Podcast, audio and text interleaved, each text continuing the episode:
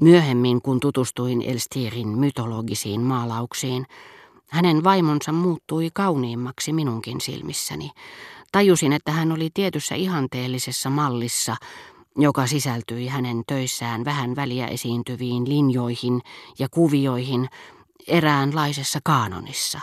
Nähnyt suorastaan jotakin jumalaista, koska hän oli kaiken aikansa, kaiken ajatustyön, mihin hän suinkin kykeni, sanalla sanoen koko elämänsä omistanut yritykselle pelkistää nämä linjat, toistaan ne entistä uskollisemmin.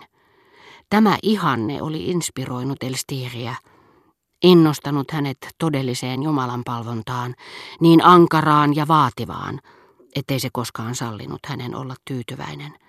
Tämä ihanne oli hänen minänsä intiimein osa, niinpä hän ei ollut voinutkaan suhtautua siihen luontevasti, antaa sen liikuttaa mieltään, kunnes sitten eräänä päivänä kohtasi sen toteutuneena, ulkopuolellaan, naisen vartalossa ja piirteissä, naisen, josta myöhemmin tuli Rova Elstir, ja jossa hän oli voinut, niin kuin me voimme vain silloin, kun on kysymys siitä, mikä ei ole lähtöisin itsestämme, ihailla sitä ansiokkaana, hellyttävänä, jumalaisena. Miten rauhoittavaa olikaan koskettaa huulillaan kauneutta, joka hänen oli siihen saakka ollut vaivoin puserrettava itsestään, ja joka nyt tarjoutui hänen kumppanikseen moneen pyhään, yhteiseen ja hedelmälliseen hetkeen. Tuohon aikaan Elstir oli jo jättänyt taakseen nuoruusvuodet, joiden kuluessa itse kukin pyrkii turvautumaan yksinomaan ajatustensa mahtiin, toteuttaakseen ihanteensa. Hän lähestyi ikää, jolloin turvaudutaan ruumiillisiin iloihin ja nautintoihin hengen vahvistamiseksi, jolloin viimeksi mainitun väsähtäminen houkutellessaan meitä materialismiin ja työtehon heikkeneminen vaikutteiden passiiviseen vastaanottamiseen saavat meidät vähitellen myöntämään, että saattaa hyvinkin olla olemassa ihmisruumiita, ammatteja, ihailtavia rytmejä, jotka niin luonnollisesti toteuttavat ihanteemme, että ilman nerouden apuakin yksinomaan kopioimalla olkapään kaarteen, ojennetun kaulan, me luomme mestariteoksen. Siinä iässä meistä on ihanaa hyväillä kauneutta katseellamme, lähettyvillämme, vanhojen tavarain kaupasta löytämässämme Titsiaanin luonnoksessa, rakastajattaressa, joka kauneudessa vetää vertoja Titsiaanin luonnokselle. Kun olin sen tajunnut, en enää voinut katsella rouva Elstiiriä tuntematta mielihyvää. Eikä hänen vartalonsa näyttänyt enää niin raskastekoiselta, sillä täytin sen ihanteella, ajatuksella, että hän oli aineeton luomus, Elstiirin suunnittelema muotokuva. Sellainen hän olikin silmissäni ja epäilemättä myös Elstiirin mielessä. Elämän ilmiöillä sinänsä ei ole arvoa taiteilijalle. Ne tarjoavat hänelle vain tilaisuuden paljastaa nerokkuutensa. Jos tarkkailee Elstirin kymmenestä eri ihmisestä maalaamia muotokuvia, tuntee kyllä, että ne ovat ennen kaikkea Elstirin luomuksia. Mutta nerokkuuden vuoksi, joka vielä kattaa elämää, kun aivot väsyvät, muuttuu luoteeksi.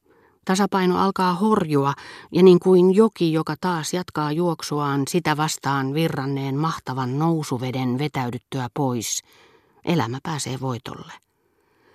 Ensimmäisen vaiheen kuluessa taiteilija on kuitenkin vähitellen päässyt selville tiedostamattoman lahjakkuutensa laeista ja muodoista. Hän tietää, mistä tilanteista, jos hän on kirjailija, minkälaisista maisemista, jos hän on taidemaalari, hän saa raaka-aineensa – sinänsä yhdentekevät, mutta yhtä välttämättömät hänen tutkimustyölleen kuin ateljee tai laboratorio. Hän tietää luoneensa mestariteoksensa käyttelemällä hillittyjä valovaikutelmia, tutkimalla katumusta, joka muuttaa rikoksen ilmeen, naisia, jotka seisoskelevat puitten siimeksessä, taikka vyötäisiään myöten vedessä kuin patsaat. Kerran koittaa päivä, jolloin hänen aivonsa ovat niin uupuneet, ettei hänellä näiden ainesten edessä, joita hänen neronsa käytti, ole enää voimia siihen älylliseen ponnistukseen, joka yksin kykenee tuottamaan taideteoksen. Mutta hän etsii niitä silti jatkuvasti, Tuntee itsensä onnelliseksi niiden seurassa, koska ne tuottavat hänelle aluillaan olevan työn herättämää henkistä nautintoa. Ja hän suhtautuu niihin jonkinmoisella taikauskolla, ikään kuin ne olisivat kaiken muun olevaisen yläpuolella, ikään kuin niissä jo eläisi valtaosa taideteosta tavallaan ennalta luotuna, niin ettei hän enää muuta teekään kuin tutkii ja palvoo mallejaan. Hän keskustelee loputtomiin parannuksen tehneiden rikollisten kanssa, joiden katumus ja uudesti syntyminen ovat kerran olleet hänen romaaniensa aiheena. Hän ostaa kesäasunnon seudulta, missä sumu siivi löi valon. Hän katselee tuntikausia kylpeviä naisia. Hän keräilee harvinaisia kankaita. Ja näin elämän kauneus, sinänsä tavallaan sisällyksetön sana, joka tarkoittaa taiteen tällä puolen – ennen taidetta sijaitsevaa tasoa, jolle olin nähnyt suonnin pysähtyvän, oli juuri se sama, jolle luomiskyvyn hidastuminen, sitä innoittaneiden muotojen jumaloiminen ja mukavuuden halu alentaisivat vähitellen myös Elstiirin. Hän oli vihdoinkin sipaissut viimeisen siveltimen vedon kukkasiinsa. Uhrasin vielä hetken niiden katselemiseen. Sitä ei voinut lukea minulle ansioksi, koska tiesin, että tytöt eivät enää olleet hiekkarannalla.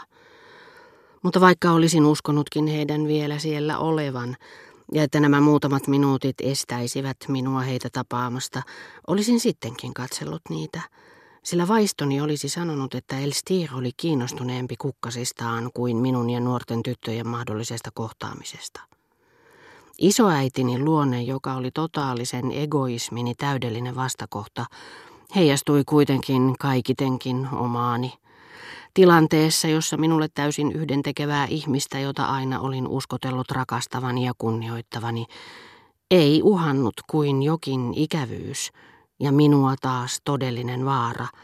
En olisi voinut muuta kuin surkutella häntä kuin suuressakin hädässä olevaa, ja vähätellä omaa vaaranalaista asemaani, koska minusta tuntui, että juuri näissä mittasuhteissa hänen täytyi tilanne nähdä. Suoraan sanoen menin vieläkin pitemmälle niin, etten ainoastaan vähätellyt vaaranalaista asemaani, vaan uhmasin kyseistä vaaraa. Ja mitä taas toisia uhkaaviin ikävyyksiin tulee, niin vaikka omat mahdollisuuteni joutua kärsimään olisivat moninkertaistuneet, olisin yrittänyt varjella heitä niiltä. Se johtui monistakin syistä, jotka eivät suinkaan olleet minulle kunniaksi. Sanottakoon esimerkiksi, että vaikka rauhallisesti järkeillessäni uskoinkin rakastavani ennen kaikkea elämää, niin joka kerta kun minua elämäni eri vaiheissa ovat ahdistaneet todelliset huolet tai vain heikkohermoisen pelkotilat, joskus jopa niin lapselliset, etten tohtisi niitä tässä toistaa. Ja jokin odottamaton käänne onkin yhtäkkiä saattanut henkeni vaaraan. Tämä uusi huolestumisen aihe on tuntunut minusta toisiin verrattuna niin köykäiseltä, että olen ottanut sen vastaan keventynein mielin, suorastaan riemuissani.